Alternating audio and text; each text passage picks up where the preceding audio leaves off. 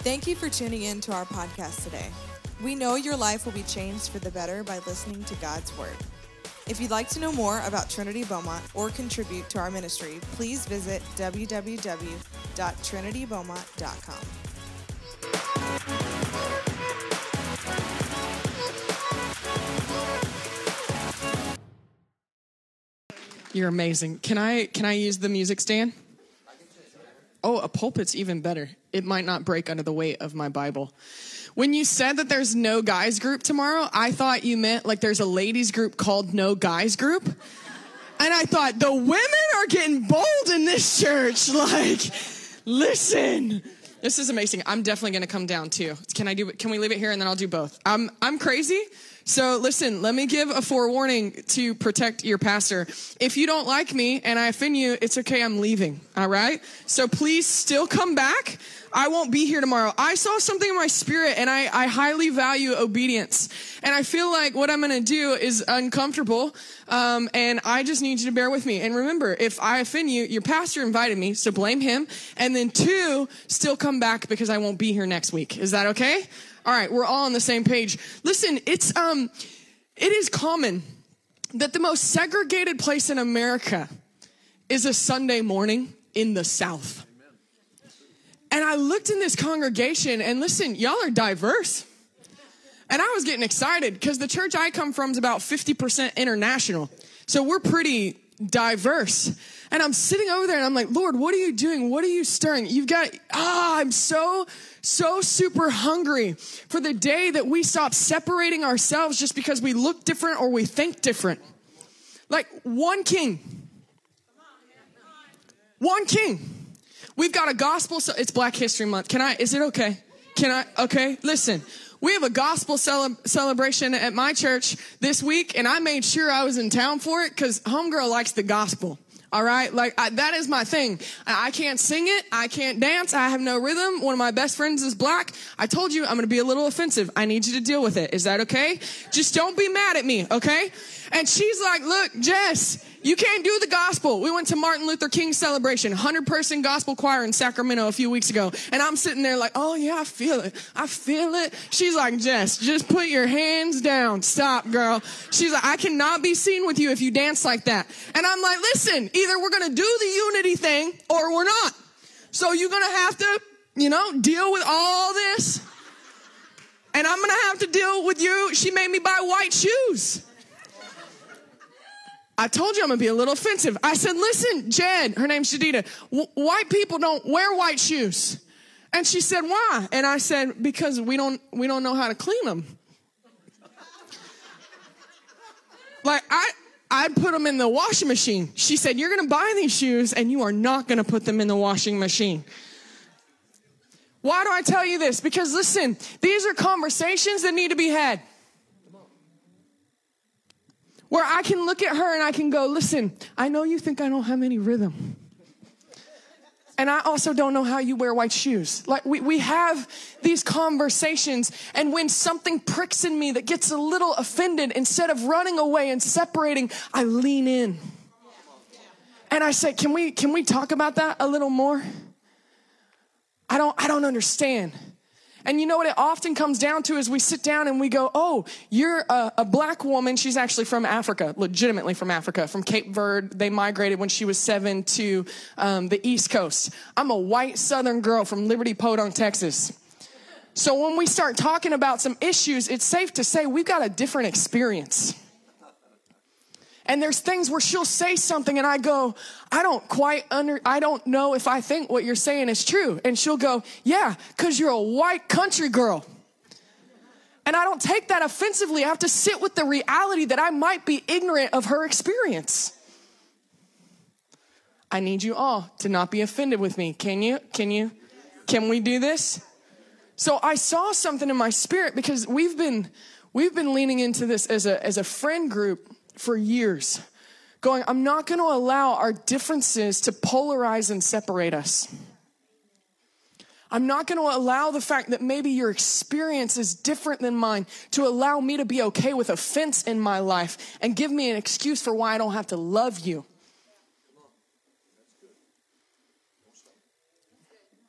So I saw something in my spirit. This is not what I want to teach on, but I just, we have to do this. Is that okay? This is in the Passion Translation. It's a beautiful translation if you haven't read it. Just so you don't think that I'm a heretic and throw a rock at me, it takes the Aram- Aramaic, which is what Jesus spoke, instead of the Greek. And it translates from the Aramaic. Is that okay? So this is, I promise, it's still the Bible. This is what it says in Ephesians chapter 2, verse 14. Our reconciling peace is Jesus. He has made Jew and non-Jew one in Christ by dying as our sacrifice. Listen to this. He has broken down every wall of prejudice that separate us and has now made us equal through our union with Christ. Here we go. This gets me excited. Ethnic hatred has been dissolved by the crucifixion of his precious body on the cross.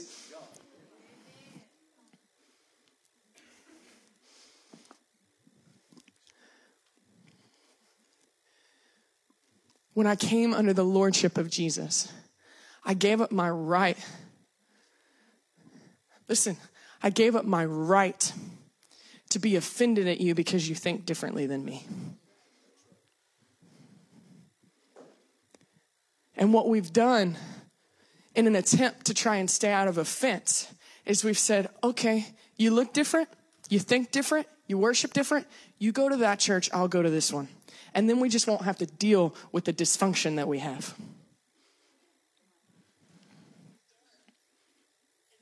Amen.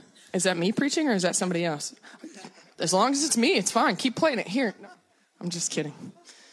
I want to read you this and then I want to do a prophetic act and then I promise I'll stop making you all squirm in your seats. Listen, I believe in hard conversations.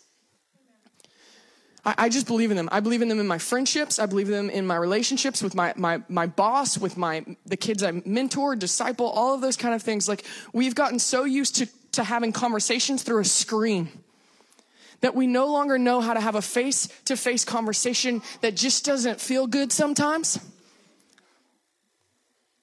But if I can come to you and, and, build trust with you and have trust equity in a relationship enough where I can go, I love you so much that there's nothing that we can talk about that's off limits because at the end of the day, I know your heart and I'm looking for your heart. And if I can connect on that level, then yeah, sometimes you're going to say some stuff that I don't like. Sometimes you're going to say stuff I disagree with, but my heart is to understand you and to understand where you're coming from, and it's to love you and to build relationship with you. And this is why John 17, Jesus is praying. He's praying for the disciples, but he's also praying for us. I love this moment in scripture because listen, Jesus was about to die and he knew it. And so that means that, you know, the things he was saying, pretty important. What was he praying for? What was he thinking about as the days were leading up to his crucifixion? What mattered to him? And in John 17, we see this, and I'm theatrical. Any of you guys that have been around me the last few days, you know I'm super theatrical. So I put myself in the word and I, I see Jesus on his knees just before the Father, and he's thinking about you and me. He's thinking about the disciples, but he's thinking about the believers that would follow him. And he start, he begins to pray a prayer and he's praying this in John 17. And to me, like I, I can feel the weight of him crying this out. And he just says, God, I pray that they would be one as you and I are one. I pray that they would be one. I'm not a mom yet, but I've heard many times that the worst thing that can happen to a mom is two of their kids fighting. It's like the one I love and the one I love. I just, I just want them to get along. And here's Jesus going, I pray that they would be one. I pray that they would be one as you and I are one. He didn't say, I pray they would look alike. I didn't, he didn't pray that they would think alike. He prayed that we get along. But then get this. Now, this is going to be out of the Passion Translation. Get this. You live fully in me, now I live fully in them, so that they will experience perfect unity. Now, listen to what happens when unity happens. Are you ready? This is gonna blow your mind. And the world will be convinced that you have sent me. For they will see that you love each of them with the same passionate love that you have for me. I think this is the greatest evangelism verse in the entire Bible. I believe that. I believe that unity is the answer to revival. Because this is what he's saying. Listen, he's saying, I pray that they would be one, that there would be unity. And once they become one, once unity happens, then the world will around them, that's how they're gonna know that I'm the Son of God. And then get this what's the next thing that we pray for? This is what we want, right? Two main things in evangelism that we want. We want them to know that Jesus Christ is the Son of God, and we want them to know that God loves them. And he says this when they become one in perfect unity, then the world will know that you sent me and that you love them with the same love that you love me. You want to show the world the Father? Get along. So I just, I this is weird. You're gonna have to put the phone up. Come loose. I love her. It's okay. I'm not being mean. She knows that. My Norwegian friend, can you come here? Come up. Lock hands with her. Both of you. Will you come up? Yes, I am purposely picking people who look different, okay? Purposely. Albert, where was my friend Albert? Will you come up, Albert? Come on up. Sir, will you come up? Give me somebody young. Who's young? Give me a kid. Well, you, you're not super young, but you look young. You come on. There we go. Give me some. I need some, a dark friend, a dark, dark friend. Where's it? Red shirt. Would you come here? I promise. Listen, it's okay. It's okay. Take a deep breath. Take a deep breath. We look different. It's okay. All right? I need a picture here. I need you to see something. They're different. They're different. We got we got some some dark friends. We got we got some lighter, browner friends. This is my this is my Egyptian friend. I know y'all real uncomfortable. I know. It's okay. Take a deep breath. Take a deep breath. This is my Egyptian friend. This is my Norwegian friend. This is my older, bald headed friend, but I love you. I love you. See, look, older friend, but lighter friend. Listen, my friends. And we look different. And guess what? You see them? I love you held hands. I didn't even ask you. Y'all are amazing. See, y'all get what I'm saying. I want you to understand something. In heaven, you're all going to be with each other. Young and old, different colors, different nationalities. And when we pray this prayer, God, I pray that your kingdom come. You're figuring it out, aren't you? On earth as it is in heaven. There is no segregation. there's unity. And when we come together, listen, I, I'll cry saying this. I love Jesus so much. You got to understand. You spend a little time with me, you'll figure it out. I, I, I love him.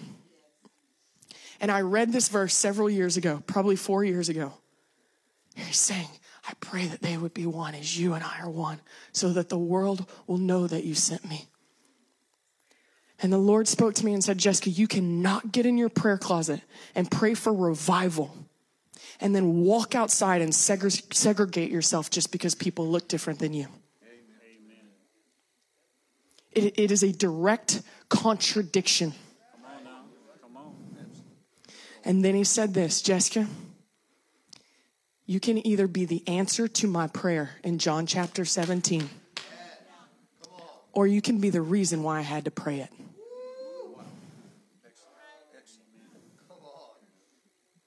And let me tell you something. I don't want to be the reason why he had to pray a corrective prayer. I want to be a part of the solution. And if this is what ushering in heaven on earth looks like, then I'm not going to be complacently silent. I'm going to be vocal and fight for it because he did. Silence is often complacency. And can I just say one thing? Can I say one thing a little, a little offensive, a little more offensive than I've already been? putting a post on social media isn't doing something.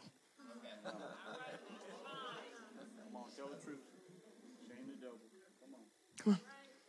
Martin Luther King Day, 50,000 posts, right? MLK, I love him. I love him. I love what he worked for. He's a hero. It's amazing. Way to go, Martin Luther King. Yes, we love you. And then tomorrow we go back living our segregated lifestyles. And we go, oh, I, I totally support. I totally support it. I put a post on Facebook. Didn't you see it? I'm being very vocal behind my screen. That's not doing something. And listen, we're all called to different work. I'm not saying that, but listen, when the time comes, there will be a line and you stand in the line and you make a choice. I'm either going to stand for unity. I'm going to fight for it. I'm going to push into it. I'm going to lean into it. It might be uncomfortable. It might be confusing. I might get some stones thrown at me. I might take some blows, but listen, I'm going to stand for what Christ stood for.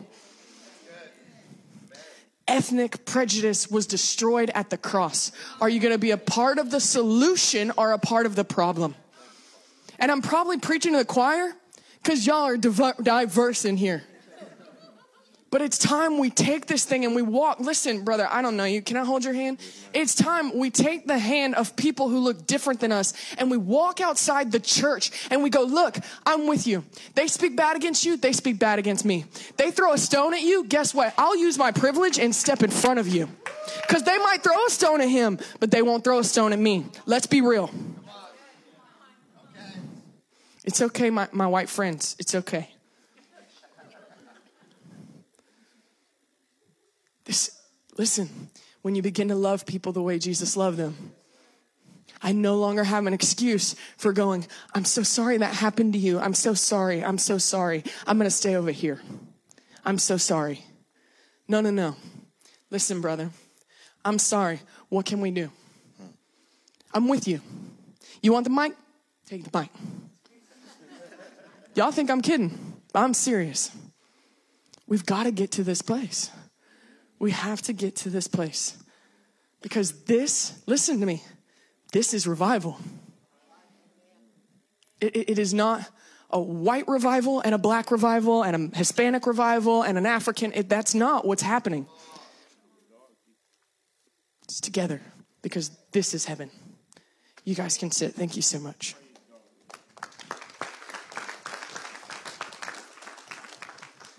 Now that y'all already know I'm crazy and I don't care what you think about me, we'll get into the word some more. I, I'm super, it's 12.05. Okay, we're going to do this. Thanks, guys. Wait, there's a pastor. I love when they do this. Be like, who give me five more minutes? Five, ten, fifteen, you know? Yeah. I'll take them all. I want um, salt. I, I, I don't I don't like this idea, um, especially as a listen a, a, single woman in jeans. Right? We were talking about that without shoes on. You can tell. You can tell I'm not really good for like boxes. Right? I kind of like. I don't know. I get in a box and I'm like, get your box away from me. I can't fit in your box. I did, you know. But I'm not. I'm not.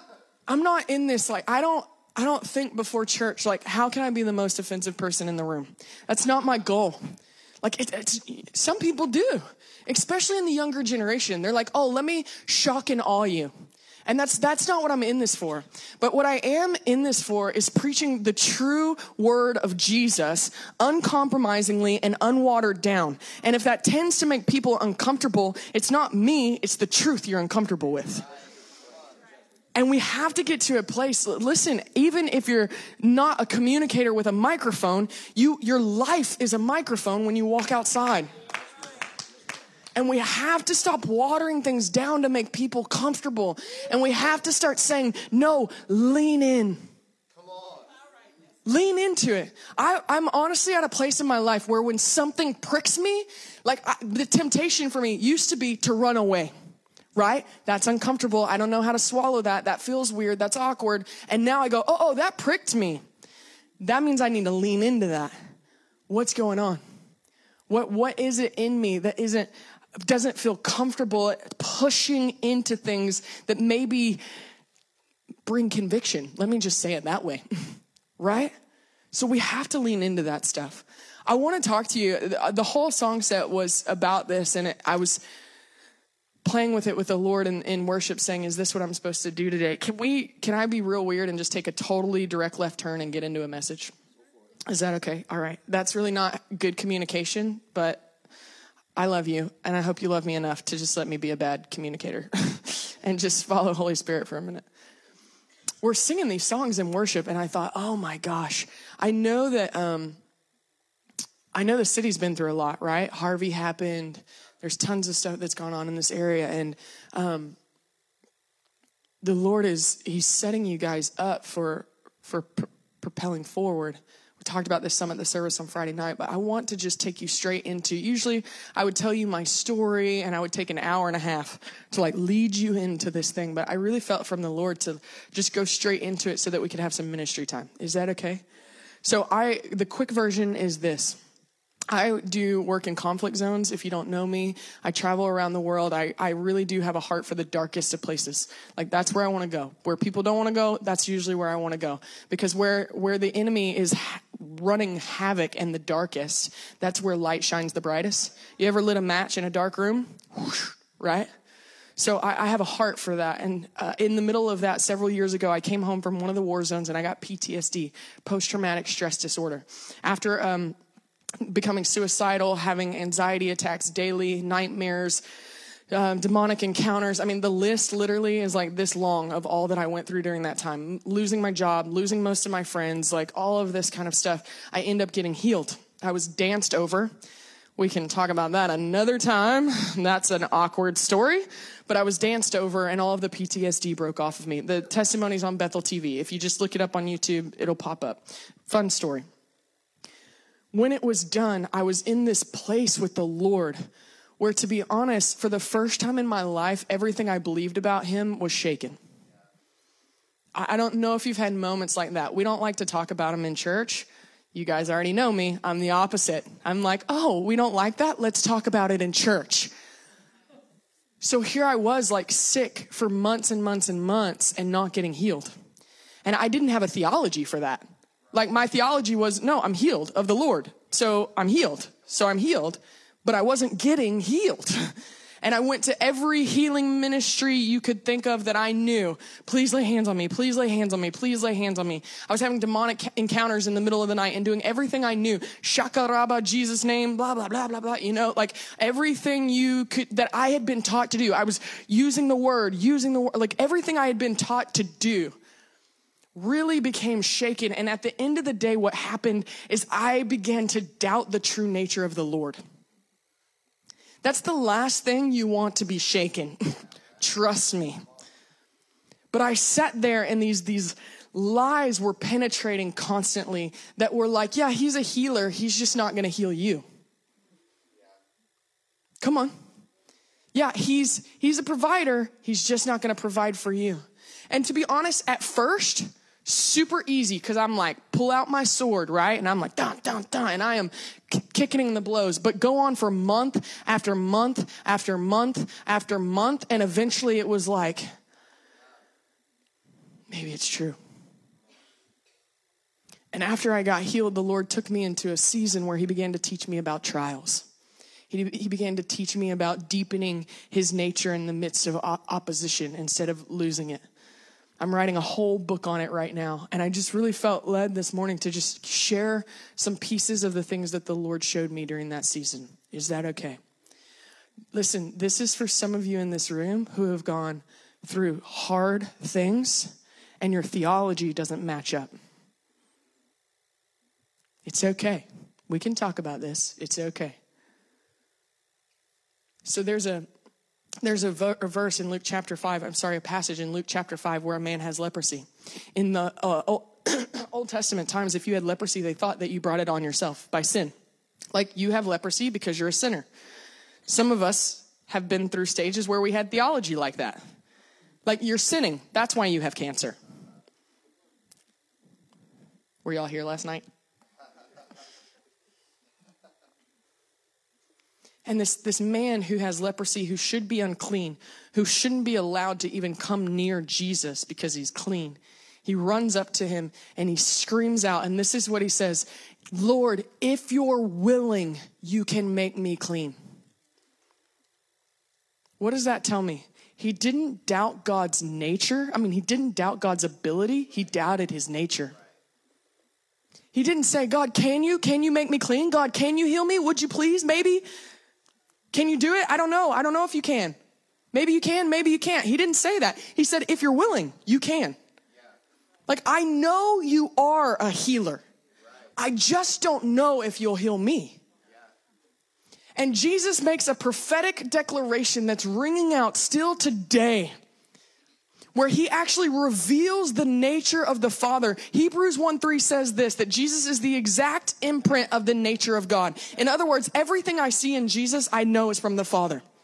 Jesus was actually sent to the earth for, to do many things, but one of those was to reveal the nature of the Father. It, you want to know why? They had really bad theology. They had generations of people who had forgotten what he was really like. And they began to speak and talk about him in a way that wasn't true. And God said, No, I'm going to settle this issue. I'm going to send Jesus, and in him, you'll see what I'm like. And this is what Jesus says to this man who was in desperate need of a miracle, who knew that God could heal, but wasn't sure if he would. Jesus said, I'm willing. Be clean. I'm willing. He settled for eternity the discussion of whether or not God wants to heal. He, he just settled it in one statement I'm willing. I'm willing. I want to. That's my desire for you. And what happens often, just like this leprous man, is that we have different voices speaking to us and telling us what he's like. We have experiences that we begin to take as truth.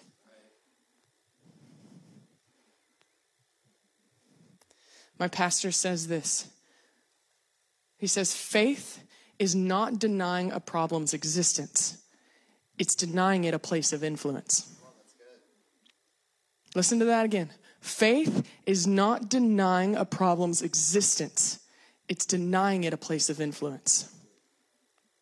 So, in the middle of this, I get healed and I, I end up just going into this journey where he's, he's teaching me about his nature. And he takes me into a courtroom. I have a vision. And uh, I'll come up here just for so you guys can see. I have a vision and I'm in the back of an American courtroom.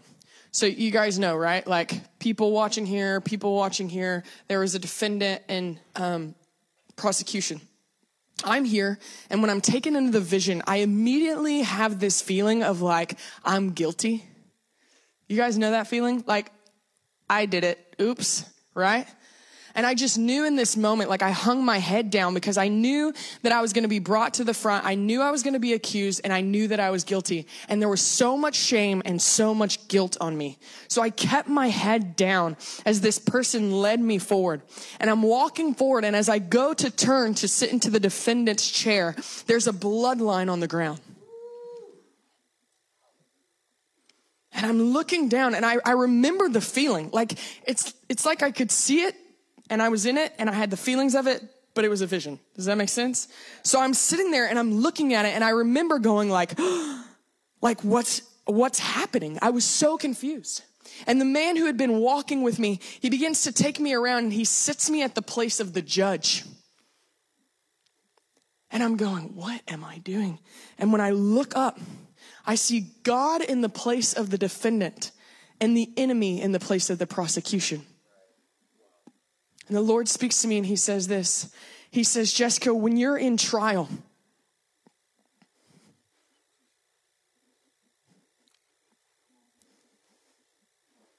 you assume you're the only one being attacked. But the blood has been spilled. And when I look at you, all I see is Jesus. And listen, this is what he said to me The enemy no longer has a right to accuse you to me. So instead, he'll accuse me to you. I'll say it again. The enemy no longer has a right to accuse you to me. You can't be in the defendant's chair and me the judge because all I see is Jesus. So instead, he'll accuse me to you. His hope in the midst of trial is that I listen to the voice of the enemy accusing the nature of God so that I'll make a partnership with a lie Come on. And lose the faith to continue into a healing.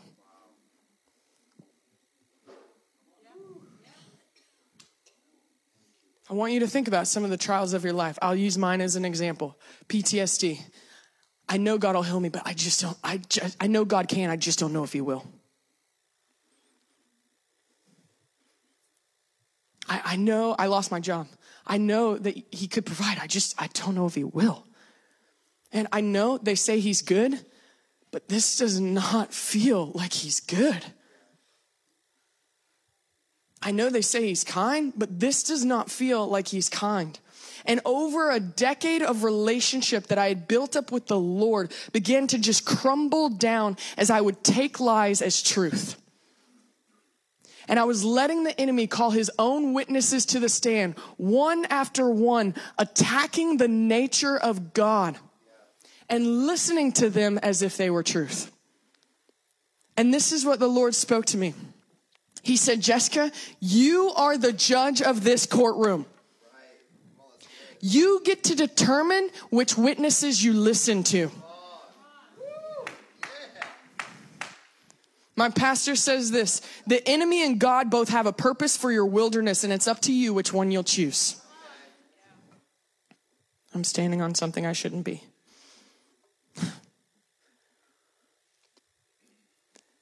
I want to encourage you that when trial comes, the enemy, no doubt, and, and let me make this statement first. The enemy no longer has the ability to accuse you to God. It doesn't mean he won't accuse you to you. Like in the midst of being like, I don't know if I can trust the Lord anymore, I was also like, I'm the worst missionary ever. I don't know if I'll ever get to be in ministry again. I don't know if I can ever preach a sermon again. I have no faith. I'm horrible. I'm scum. All of those things were coming constantly. I got to the point literally where I was driven almost insane.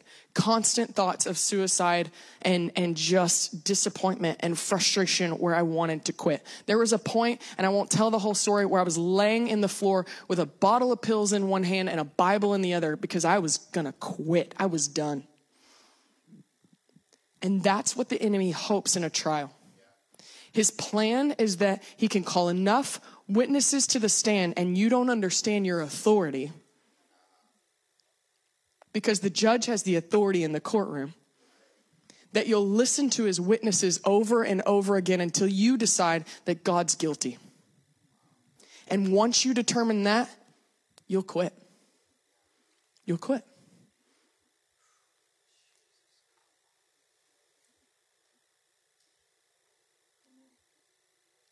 And God said, Jessika, it's time for you to call your own witnesses to the stand.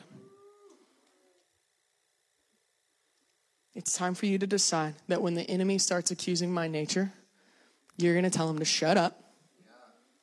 I've got my own witnesses. There's two witnesses we always have. One is our testimony. They overcome by the blood of the Lamb and the word of their testimony. I get to draw on my history with the Lord and go, no, no, no. I know I'm not experiencing what feels like faithfulness right now, but I know He's faithful. I know I'm not experiencing what feels like prosperity right now, but I know He's provider. I know I'm not currently experiencing what feels like peace, but I know He is. And I get to draw on these testimonies. That's why testimony is so important. Where I pull them out, we see it throughout the Old Testament, where um, God would tell them, "Set up a rock as a stone of remembrance," aka, "Don't forget what I did here." Because there'll be a day where my nature is challenged, and you need to be able to look back at what I did and go, "No, I know He's faithful. I know He split the sea so I could walk through it." I know that he gave bread in the wilderness. I know that he showed up at battle. I know, I know, I know because I've experienced who he is. And listen to me, young people. You might only have a year. So you might not have a year's worth of experience. You want to know what the best testimony is anyway? I might walk into a situation that I don't have personal history with, but I've always got a place that I can make personal history. Right here. If, he, if you haven't seen it in your circumstances, you can encounter him in a verse. This is a reality. How many of you guys know it? I can start, listen, with tears in my eyes, I can start recounting moments that I'm reading in scripture and he came in and met me there. And it's as big of a testimony as if he would have written me a $10,000 check because he showed up and it transformed me.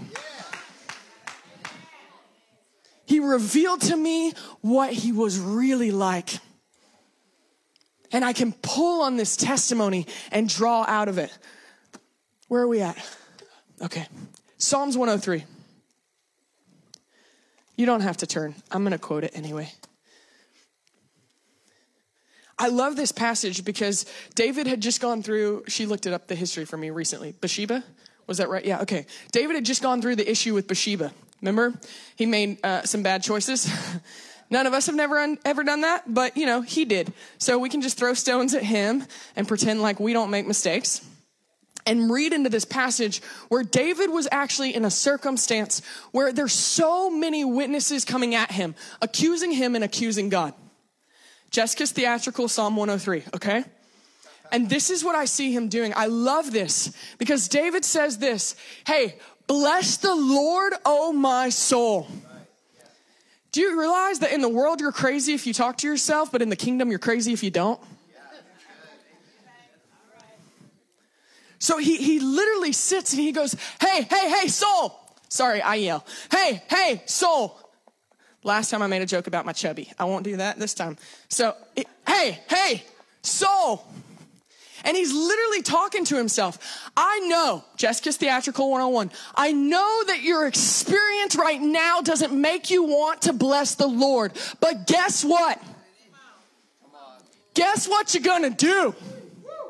Some of you need to decide with yourself. I'm going to stop focusing on the circumstances that are lying to me and telling me that God is not who he says he is. I'm going to call my own witness to the stand and I'm going to go, guess what, Saul? You may not feel like it, but bless the Lord. Bless the Lord. That's what you're going to do. And listen, I, we have this conversation all the time. There's great tension. There's lots of tension in scripture. People are like, well, that's not being authentic. I have a high value for authenticity.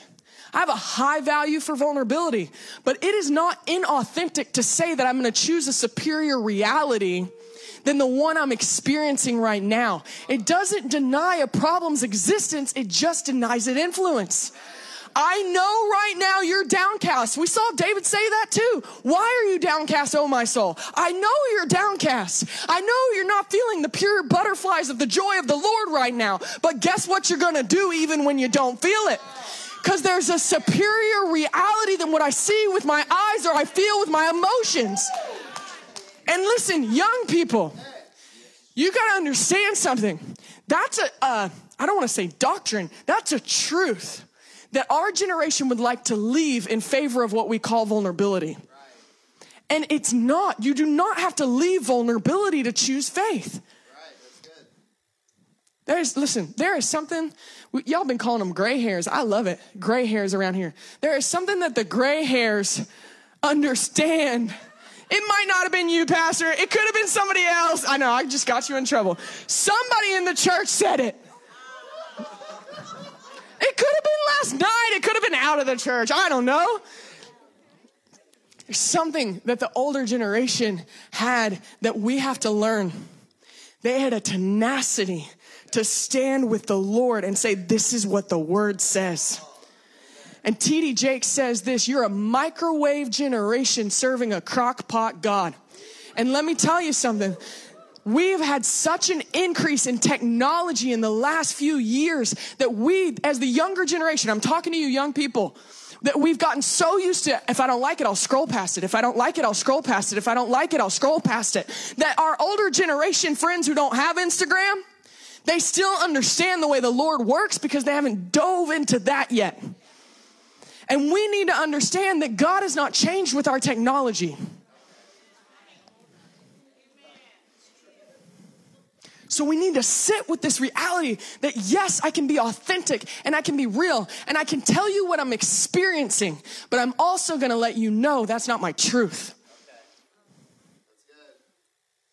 Don't lie, but submit to the superior reality. So here's David Bless the Lord, O my soul, and all that is within me. Bless his holy name. And then what does he say? And forget not all of his benefits. Hey, I know right now the temptation is to forget who he is. I know the temptation right now is to agree with your experience. I know the temptation is to agree with your lack. I know the temptation is to agree with your guilt. But right now, guess what, soul? Come on. Guess what? You're not going to forget his benefits. And then he goes on, and what does he do? One by one, he calls his own witnesses to the stand, and he get he goes he says this. Oh my gosh, I love it. He had just sinned with Bathsheba, and you know what? The first thing he says is, "It's He who forgives your iniquities." What do you think the temptation right then was to believe? I don't know if I could ever be forgiven. And the first thing he says, Hey, bless the Lord, forget not his benefits. It's he who forgives your iniquities. What's the next thing he says? It's he who heals all your disease. Come on, the next one's my favorite. He redeems your life from the pit. Because I don't know about you, but I've been in a pit. And I've had moments where I needed to know that even though when I looked around me, I saw a pit, that I served a God who redeemed me out of it and he's calling his own witnesses to the stand. Though his experience isn't changing, he's decided which testimony he'll listen to. There's a power of your choice. And let me tell you something it's not dependent on what the enemy throws at you, it's dependent on you. What are you going to believe? He calls each one line by line. I love this passage so much because there's so much of the power of the authority of the believer to just go, I'm going to determine who I listen to. It's He who redeems your life from the pit. It's He who crowns you with steadfast love and mercy. It's He who satisfies you with good so your youth is renewed like the eagles. The Lord works righteousness and justice for all who are oppressed. Come on. He made His way known to Moses and His acts to the people of Israel. The Lord is merciful and gracious. And David calls up his own witnesses to the stand and he says this Jessika's Theatrics 101. The enemy might say that you're all these things, but I've believed the report of the Lord. And I say, You're not guilty, Lord. You are who you say you are. In every single trial is an invitation into a deeper revelation of his nature.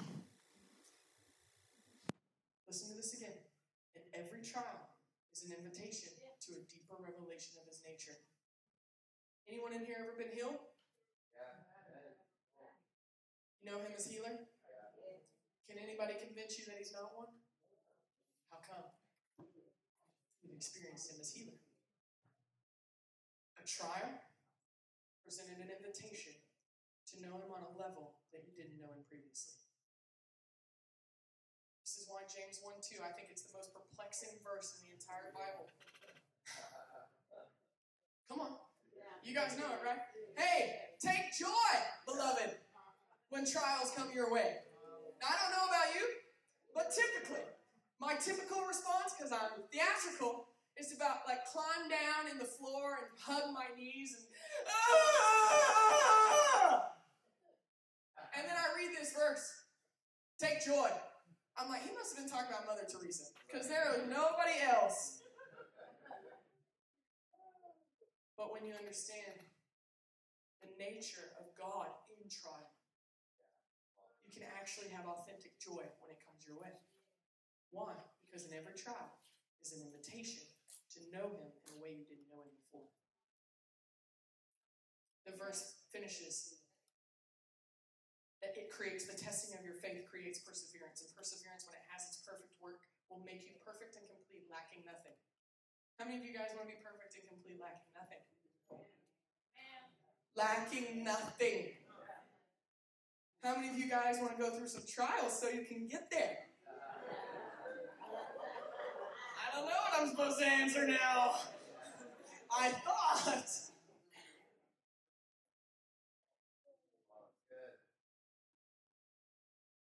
Listen, your faith is not grown in your comfort zone. Your faith is not grown where you're comfortable. Your faith is not grown easing through life. And the Lord does not put, I said this last night and I'll say it again, like He will not violate His nature to teach you a lesson or to grow your faith.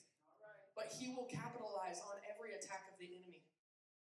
Listen to me. He will capitalize on every, I, I like to say it this way He wastes no good trial. Preach. So I don't care if what you're going through is a mild testing of your faith, like frustration, my car won't start, or if it's something as extreme as stage four cancer. I don't care if the enemy did it. I don't care if God led you into it, because that does happen. Not in violation of his nature, but into things that will stretch you and make you uncomfortable. And I don't care if it's your fault. Listen to me. You did something stupid, and you got yourself in a trial. Am I the only one? Am I the only one? Like my mouth decided it had more to say than it should have, and then I ended up in a trial. Doesn't matter if it's your fault. God will use a trial to invite you into a deeper level of His nature and propel you forward.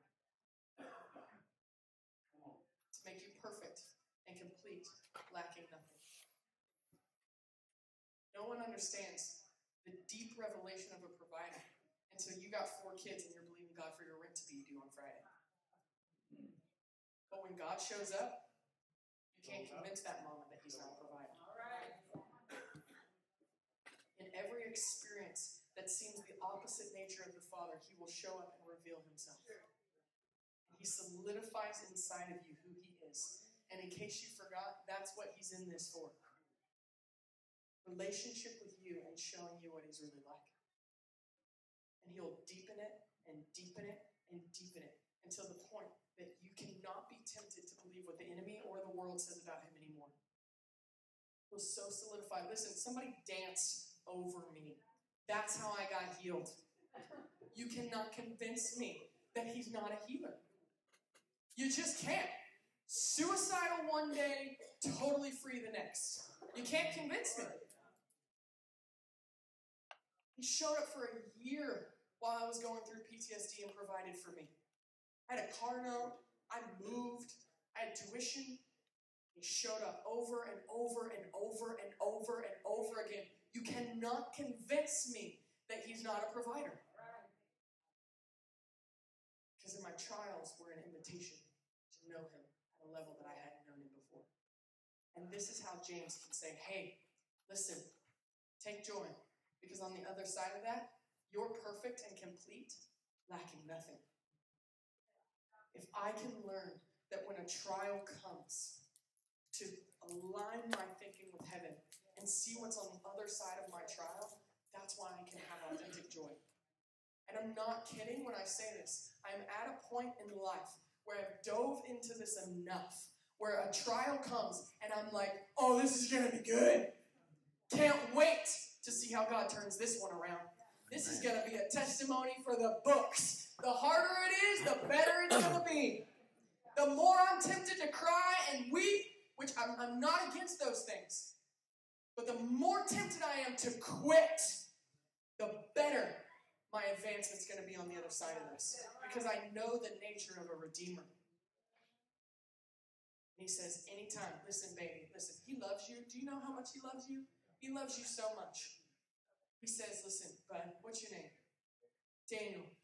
Any, if, man, if the enemy gets a prick in on you, you have a father that is a roaring lion that is coming to make an enemy pay for messing with you. You guys know that mama bear, right? Don't mess with my baby. I mean, I'll beat the mess out of my baby, but don't you touch my baby. The Lord's like, I'll spank my kids, I'll discipline my kids, but you, no, off limits. Don't touch my kid. And if he gets a punch in, if he gets a nick in, if if he gets anything like that, the nature of the Redeemer is that he comes in and he makes him pay for everything he stole.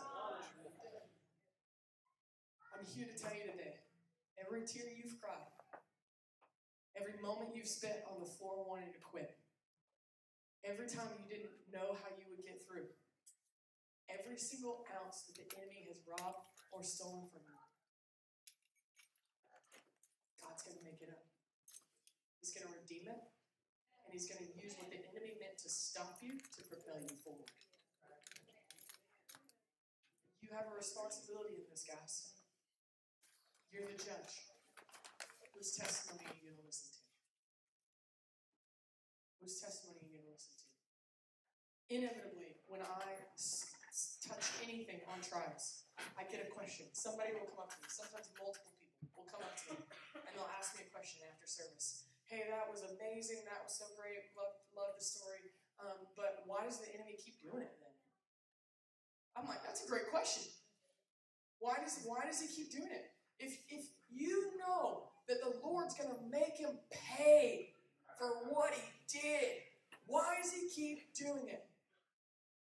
Because he's banking on the fact that you'll quit or you'll so water down the nature of God that you'll just confine yourself to sitting on a pew for the rest of your life.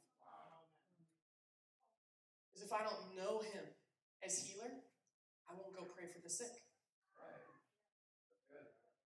If I don't know him as provider, I won't believe in faith when you need a breakthrough. If I don't know, come on, we can go down the list.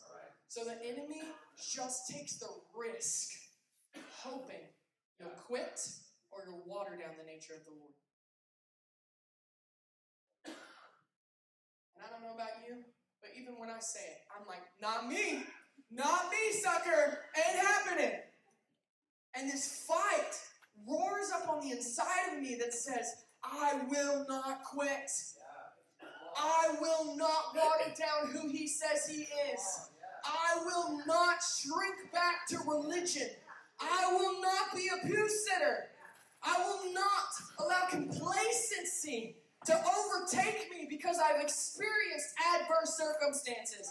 No, instead, I don't know if you've ever seen Pearl Harbor or studied it, but the Japanese bombed Pearl Harbor, and what do they say? I fear all we've done is wake a sleeping giant. Let me tell you, you mess with me. I ain't asleep, but you just riled me up even more. And God uses the thing He meant to destroy you, to promote you and fire you up and propel you forward till you become a demon kicking radical believer. As soon as I was healed of PTSD, I started asking God all these questions that about. And several months later, I was in San Francisco and I was preaching at a conference, and I just shared my testimony. And a man comes up from the back. He's in a veteran's uniform with a Vietnam veteran's cap. He's got a cane and with tears in his eyes, he looks at me and he says, For 40 years, every single day since the war, I've had PTSD, anxiety, depression, all of the stuff that you mentioned. And when you preached that sermon, I just felt it lift for the first time. I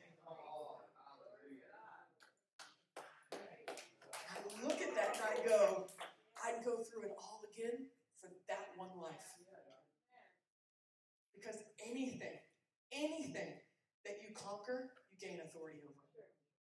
A personal authority. And because now that I've experienced anxiety and I've experienced depression and I've experienced suicidal thoughts, I got a burning hatred for that demon to be kicked out of the body of Christ. What he thought would destroy me lit my fire. Will you guys stand up?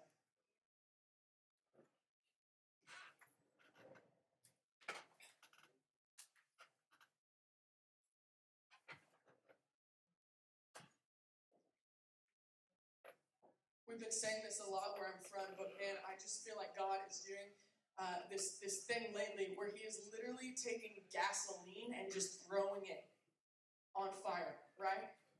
And it's like these these circumstances and the things that are happening in the earth. You see people that are allowing um, the same circumstances that are throwing gasoline on some people are throwing water on others. You seen it? It's like this polarization is happening. We talked about it last night.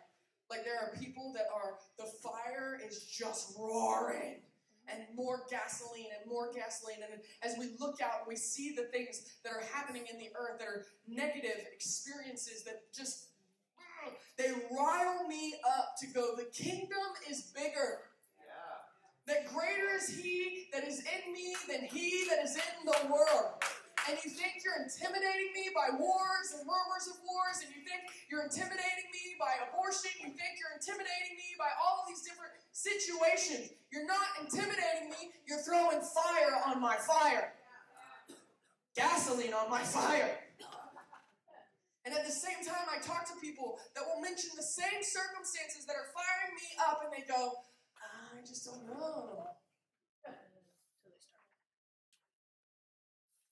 And I'm telling you that God, I just look like in right now, I see this picture of him just coming in with cans of gasoline and just going, listen, babe, listen.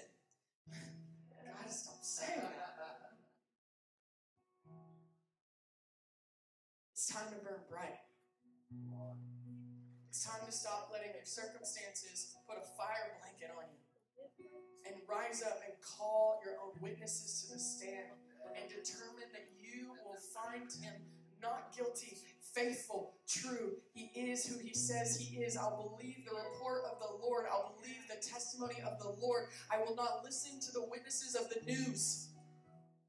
I will not listen to the witness of my bank account. I will not listen to the witness of anybody who tries to tell me that he's not who he says he is. Listen, some of you are going to have to cut some friends out of your life because they don't believe the report of the Lord and it sounds harsh and it sounds mean, but it's just going, I have too big of a calling to settle for the little God you serve. I can't. I love you, but I can't. I want to, I do want to, I kind of do want to do some, can we like do some, I don't know what, something. I feel like this is a moment. Listen, sometimes it's the time for me to call you up and we have a crying moment and we lay hands on you and it's beautiful. But I just feel like right now is the moment for you to engage with the Lord yourself and go, hey, I'm not afraid. Pour your gasoline on me. I'll burn, God. I'll burn. I'll burn. Burn away the chaff. Come on, go ahead. Put me on the altar.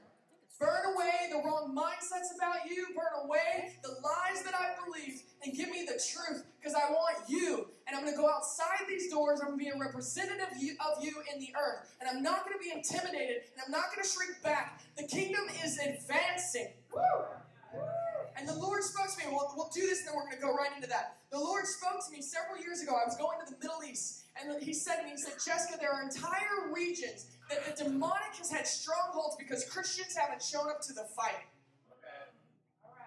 And I said, All right, I'll go. Send me. And I'm telling you, there are regions in Beaumont. There are streets in Beaumont. There's apartment complexes in Beaumont that the demonic has had strongholds because Christians haven't shown up to the fight. And it's time for us to go with our neighbor who doesn't look like us and say, we're not going to segregate. We're going back to that. And we're going to come in together. And our unity and our love is going to show the world what it's really like.